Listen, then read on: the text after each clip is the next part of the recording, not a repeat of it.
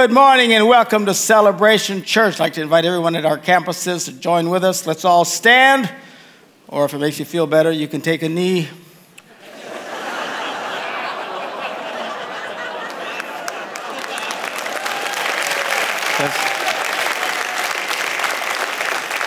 We allow for all kinds of expressions here. And let's recite together the Apostles' Creed. This is our statement of faith. This is who we are and what we believe at Celebration Church. We believe in God, the Father Almighty, the creator of heaven and earth. We believe in Jesus Christ, his only Son, our Lord, who for us and for our salvation was conceived by the Holy Spirit, born of the Virgin Mary, suffered under Pontius Pilate, was crucified, died, and was buried. He descended to the dead, and on the third day he rose again. He ascended into heaven and is seated at the right hand of the Father.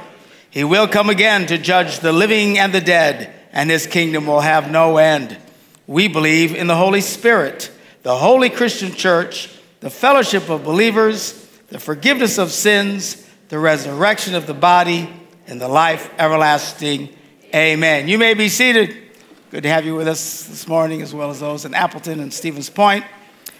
And uh, before I get into the message, I just want to say thanks to uh, this wonderful congregation for being so kind to Debbie and I as uh, she's been going through all this uh, major work, surgeries, all the treatments. it gets, as you can well imagine, extremely exhausting, but we can really tell and feel your prayers and thank you for all that you're doing, standing with us. And special thanks to those who bring food and come and sit with Deb and stuff when I uh, have to be on the road and stuff. So it's made a big, huge, massive difference in our lives, and words can never repay. But thank you very much for your kindness to us. We are continuing our series on the significant events of the Old Testament. Now, we just finished the book of Genesis. Took a while, but there's a lot of stuff packed into Genesis to show you the difference. Um, we had all these lives that we discussed in Genesis the first book of the Bible. The next four books of the Bible just deal with one life, the life of Moses.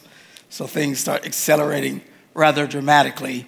All of this leading up to arguably the greatest single event of the Old Testament, which is Moses bringing the Ten Commandments. So we're going to pick it up. This is when we followed now Joseph and all the families now gone into Egypt. We pick it up now at Exodus the first chapter, first verse. These are the names of the sons of Israel who went, whose name was Jacob, Jacob Israel, same guy, who went to Egypt with Jacob, each of his family Reuben, Simeon, Levi, Judah, Issachar, Zebulun, Benjamin, Dan, Naphtali, Gad, and Asher. That's 11.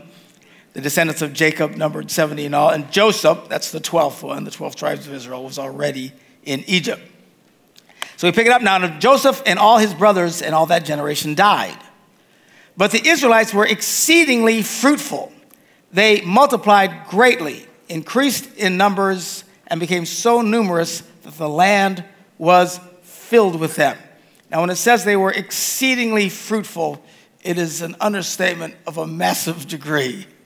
Uh, we talked uh, some time ago when we were talking about the flood and the timelines and how uh, the world's population tends to double about every 150 years, whatever the number was. Well, these guys were doubling every 15 years. I mean, it is a massive population growth.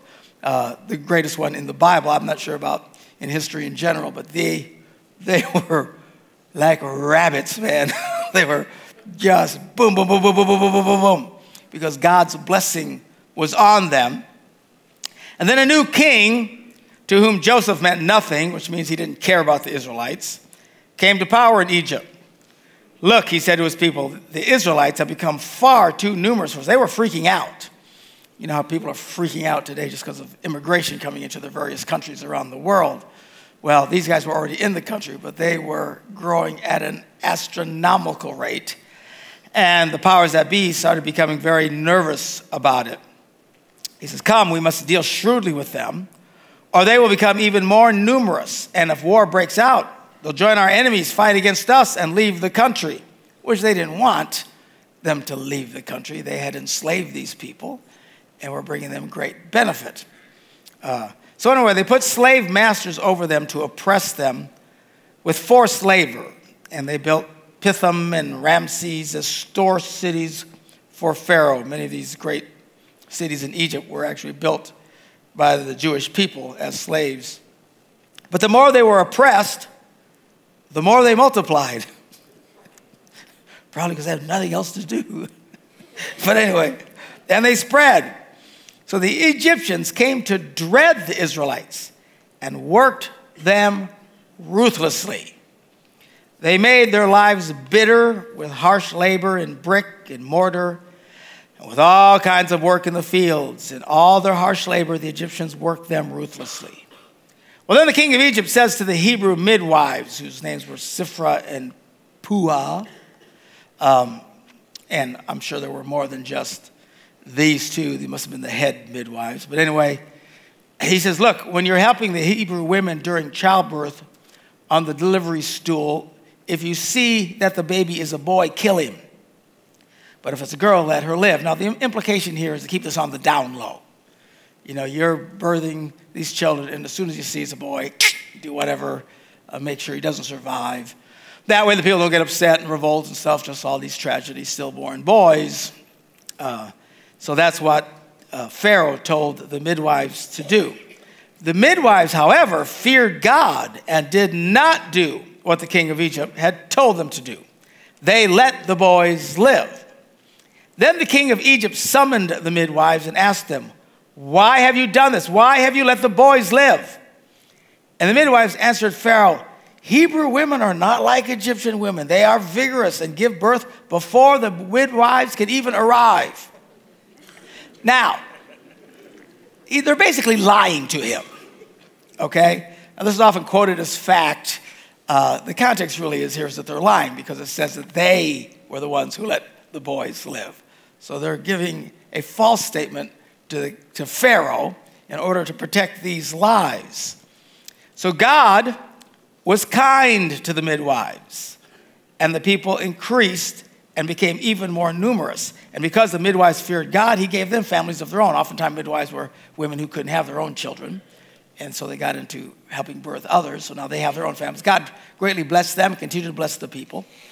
Uh, it brings a, a, little bit of a moral question uh, when is a lie okay?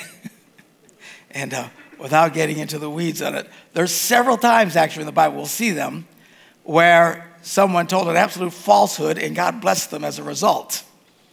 Now, the Bible in the Ten Commandments, we summarize, say, Thou shalt not lie. Well, it says, Thou shalt not bear false witness, testifying against someone. So there are times when you don't have to necessarily be completely honest with the devil. Somebody say amen. Now, I know it's dangerous territory. I remember back, back in the uh, late 1800s when Pastor Joe and I were ministering. and uh, we smuggled Bibles uh, into countries behind the Iron Curtain at the time. It was highly illegal, and we did it anyway because we wanted to take the Word of God and we snuck into these places, and it was quite an experience. Uh, and there were Christians back home who were appalled and said, That's Christians should never disobey the law. Idiots. Anyway, so there it says, it says they disobeyed the king. You remember in the New Testament when they told the apostles that they were forbidden to preach in the name of Jesus, and he said, they said to him, Look, we have to obey God rather than man.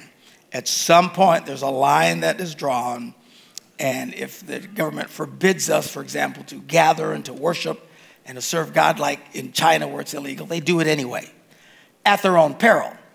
But the church over there is growing incredibly.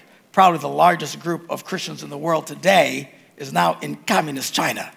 There are tons of them everywhere. The government's freaking out, much like Pharaoh was freaking out about all these Jews populating. Uh, the Chinese government is freaking out about all these Christians. And if you've been reading it all in the papers and stuff over the last year, they've been really bringing down the hammer and tearing down crosses off of buildings and trying to, they're still trying to prosecute these churches that meet in people's homes. The problem is that they have a hard time finding where they all are because they're sneaking around and they're not telling them. Well, they should tell the truth. Nah, not in a situation like that. So, anyway, God bless these midwives because they basically blew off Pharaoh, told him a fairy tale. And then Pharaoh said, Forget it. We're just going to bring this out in the open. And he gave this order to all his people Every Hebrew boy that is born, you must throw into the Nile, but let every girl live. And that's what they started doing. So we don't know how many boys are being killed at this point, but it's enough. And it's shocking, and it's just another horribly oppressive thing that these people are doing to this uh, group of, uh, to the Egyptians are doing to these people. So we continue the story, chapter 2. Now, a man of the tribe of Levi married a Levite woman. She became pregnant and gave birth to a son. Uh oh. What happens? As soon as they find out it's a boy, they're going to take him and throw him into the Nile River and drown the child. When he saw that he was a fine child, which I kind of smile, all mothers think their babies are fine child, even the really ugly ones. No, everybody loves their babies, right? So she hid him for three months. She's freaking out. But when she could hide him no longer, she got a papyrus, uh, a papyrus basket for him and coated it with tar and pitch so that it would float. Then he, she placed the child in it and put it among the reeds along the bank of the Nile, hiding him in the reeds. His sister, not sure her age at this point, but she uh, old enough to make some smart decisions, stood at a distance to see what would happen to the little boy. Then Pharaoh's daughter went down to the Nile to bathe, and her attendants were walking along the riverbank. Well, she saw the basket among the reeds and sent her female slave to go get it. And she opened it. Ta da, it's a baby. And he was crying, and she felt sorry for him. This is one of the Hebrew babies, she said. How do you think she knew it was a Hebrew baby? Circumcision. That's exactly right. These boys are circumcised by the, on the eighth day, and everybody else is not. So one look at him and, oh, look at that. He's a Hebrew baby. And then the sister comes running up to Pharaoh's daughter, says, Ah, should I go and find one of the Hebrew women to nurse the baby for you? Because that's what they would do. They were called wet nurses, something that was done for many, many, many, many years kind of unheard of today. It's a, a little rare, some still do it, but basically women who had an abundance of milk and they would nurse other people's babies for them who maybe were struggling. So she said, Hey, you want to go find a Hebrew woman to nurse the baby? And she said, Well, yeah, go. So the girl went and got Moses' mom to nurse the boy.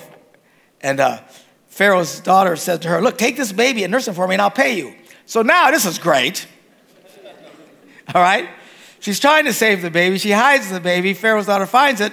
She comes, doesn't know it's the mother. Say, hey, I'll pay you now to nurse this. Okay. Now she's making money while she's doing what she wants to do. So the woman took the baby and nursed him. When the child grew older, at some point he gets weaned. I don't know at what age they were weaning in those days. Uh, but then uh, the painful thing is she had to give the boy back to Pharaoh's daughter. But still, what joy in her heart knowing that so many other boys had been killed and that this boy would have surely been killed. So, anyway, she took solace in the fact that he's being protected. So, uh, she took him to Pharaoh's daughter, and he became her son. So, he immediately gets this status as a son of Pharaoh's daughter. Pretty good status. And Pharaoh's daughter named him Moses, saying, I drew him out of the water. Then, boom, in the very next verse, Huge jump in time. One day after Moses had grown up, well, what age is this? Now, when you watch some of these uh, movies, be it the, the last one with, uh, was it Christian Bale? Boy, did they screw that up. Hollywood is so clueless. Anyway, or even Disney, you know, they show Moses as this young teenage boy. Not at all. He's 40 years old now. Mass, we find this out later. He's 40 years old, so he is a grown, grown, grown man. He knows who he is. That's another thing in these stories. They always show, you know, of course, they show Moses and one of the other kids being great friends, and then someday that becomes the Pharaoh and Moses, and they build this drama. All of that is not true. Okay? the Pharaoh that eventually that Moses has to confront is not anybody he knows, and they're not buddies, they're not ex brothers or whatever. Uh, none of that. And they always show this great trauma, dramatic moment when someone has to reveal to Moses that he's not Egyptian, that he is Jewish. Yeah, I think he figured that out a long time ago, the first time he took a bath with all the boys.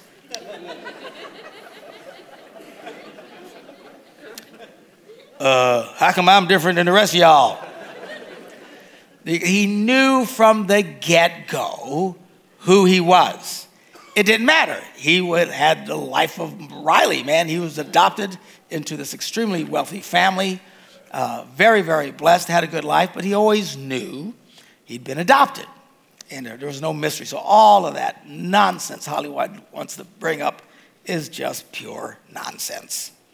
Anyway, he's 40 years old at this point, and he goes out to where his own people were and watched them at their hard labor.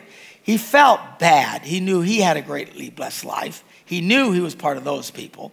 And he watched them as slaves and how brutally they were treated. His heart goes out for them. Clearly, in his heart, he desires to help them.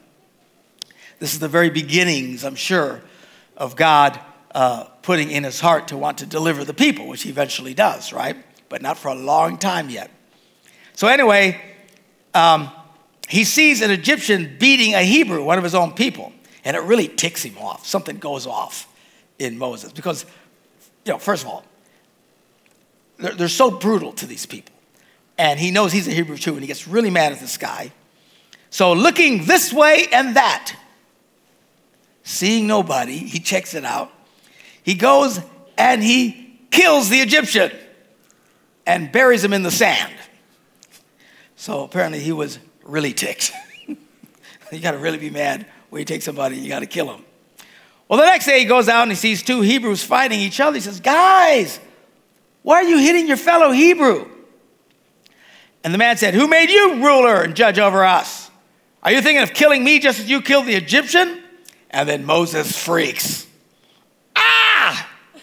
What I've done must have become known. Somebody saw me do it, and the word is already spread. Well, then Pharaoh finds out about it and now Pharaoh wants to arrest Moses and kill him. So when Pharaoh heard of this, he tried to kill Moses, but Moses runs for his life, flees from Pharaoh. And he goes to live in the land of Midian. So now his life has dramatically changed. He has been living a life of incredible luxury. Everything's been great. And now this thing, he thought he was doing the right thing, bringing vengeance for his own people. And now he's running for his life. Now he's out in Midian, the middle of nowhere. And it says he sits down by a well. Now there's a priest of Midian. So, I mean, he's among pagan people at this point. The Midianites were pagans and worshiped false gods, and this guy was a priest of that false religion. Um, so he goes out, he's around these people. Now, a priest of Midian had seven daughters. it's a bunch. And they came to draw water and fill the troughs to water their father's flock. Well, some shepherds came along and drove them away. So there's just these other shepherds come on, they're just jerks. Hey, stupid girls, get out of here. And, uh, but Moses got up and came to their rescue. Now, here's a guy with his own bare hands killed an Egyptian, so I think he was kind of an intense fighter. These guys scram and they get out of there. And then uh, he protects these girls and then he waters their flock. So when the girls return to Reuel, their father, he asks them, What are you guys being back so soon for? And they answered, Well, an Egyptian guy rescued us from the shepherds. They were picking on us, and he saved us, and he even drew water for us and, and, wa- and watered the flock. And the guy says, Where is he? Why did you leave him? Invite him to have something to eat. Why is he so intense? He's got seven daughters he has to move. You're telling me a nice man helped you out and you didn't bring him home? go get him. So they go get him, bring him into the house. And Moses agrees to stay with the man. Please stay, stay. Why? I got seven daughters I got to get rid of. So. so he eventually gives his daughter Zipporah to Moses in marriage. That's why he wanted him to stay. And of course, that's what Moses does. He marries Zipporah. Zipporah gives birth to a son. Moses names him Gershom, saying, I become a foreigner in a foreign land. And during that long period, how long? Anybody know? 40 years. 40 years he is taking care of sheep and uh, stuck out in the desert in Midian. And his life basically stunk. He went from a life of luxury to now all this stuff going wrong for him. And you can imagine what your life would feel like every day for 40 years in the dust, and all you hear all day long is, bah, This is his life. How depressing at times, I have no idea. But this is what he did. And he's there for 40. 40 years is a long time, boys and girls. You know, we talked about Joseph being stuck for 13 years in the toilet. Well, now Moses is there for 40 years. And that's a very long time. So during that long period, the king of Egypt dies. And the Israelites groaned in their slavery and cried out. And their cry for help because of the slavery went up to God. God heard them groaning, and he remembered his covenant with Abraham, Isaac, and Jacob. I want to talk a little bit about this verse. I mentioned this when uh, uh, we were talking about uh, the flood and how after the flood, God put a rainbow in the sky and promised never to flood, flood the earth again and stuff. So, I'm, but I want to repeat it again. They tell us, pastors, I don't know who studies these things, but they tell us that you've got to tell some, your congregation something seven times before they're aware that you told it to them once. Why that is, I do not know. I always assume, well, I told them, we're done. It doesn't work that way. So this is two. There's five more coming, all right? So I got to point this out to you again. Now remember, God put the rainbow in the sky to remind who? Not us. Himself. God put the rainbow in the sky to remind himself. It's kind of like tying a bow on your finger. In fact, the first five, six, seven, eight times the word remember is in the Bible, it's about God remembering and God intentionally remembering. And it says here that he remembered his covenant with Abraham, Isaac, and Jacob. Now, why is this important? Well, because a lot of times in homes, I know husbands and wives, if there's one thing that drives them crazy, it's having to remind each other about stuff. And they get mad as a hornet about it. Usually the wife has a complete fit about it because she didn't want to have to tell him the first time, which is just the truth, and y'all know it. But then you got to remind him again. And you got to remind him again. You got to get so mad and melt down. Why do I have to remind him? Because he's a man. That's why. All right? And you got to remind your children. You don't seem to get quite as mad with your children, but for some reason you really go nuts on your husband. What's the, and then the guys get mad. And they get defensive. Why are you trying to remind me? And then he starts slashing back out. Or sometimes the guy has to remind his wife, hey, remember we said we are going to do such and such. Remember? And couples will do this one or two times and then they stop. And they just get angrier and angrier, and bitterness fills their heart. And pretty soon they are going at each other's throat. Stop it. There is nothing wrong with being reminded. What if reminding isn't so much that there's something wrong or that someone doesn't care, but that it's a family trait? We are made in the image and likeness of God. Literally, we are made, we look like God, we respond. I mean, when the devil looks at you, he hates you because he hates God. And he sees a bunch of little God likes all over the place, and he hates mankind, loves to bring death and destruction and disease and everything he can against us because of his hate being so great. But if God needs to be reminded, what makes you think you don't need to be reminded? What makes you think you don't have to remind your children? What makes you think you shouldn't have to remind your husband? This bitterness against reminding is poisonous, and y'all need to stop. The healthiest couples in the world are the ones who quietly and comfortably always remind each other. They always remind each other over and over and over and over again. My wife still reminds me of stuff. 45 years.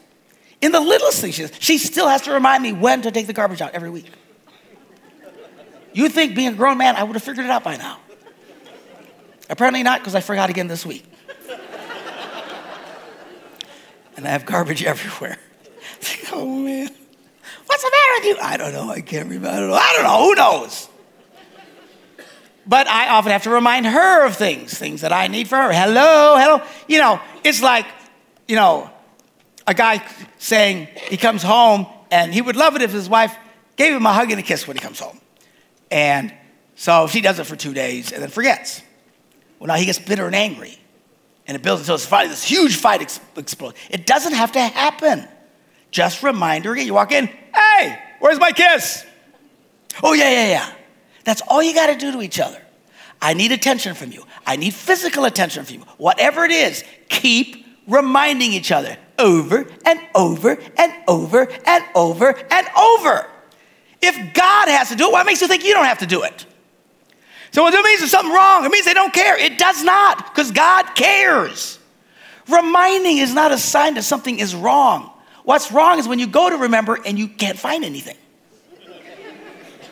right?